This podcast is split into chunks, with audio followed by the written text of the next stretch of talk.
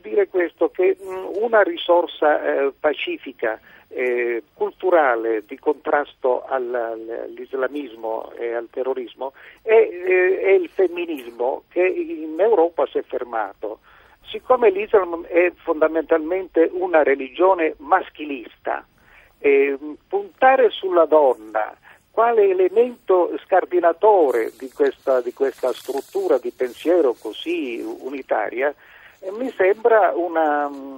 diciamo, una, cosa importante, un, un valore eh, emancipativo della, della, donna e che e quindi eh, finisce questo, questo, periodo della sottomissione eh,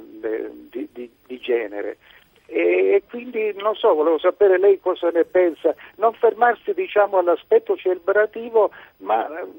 dare l'importanza alla pari dignità eh, della, tra uomo e donna potrebbe condurre questo qui alla, alla, diciamo, alla disarticolazione della, della struttura eh, diciamo, compatta, che sembra almeno compatta unitaria.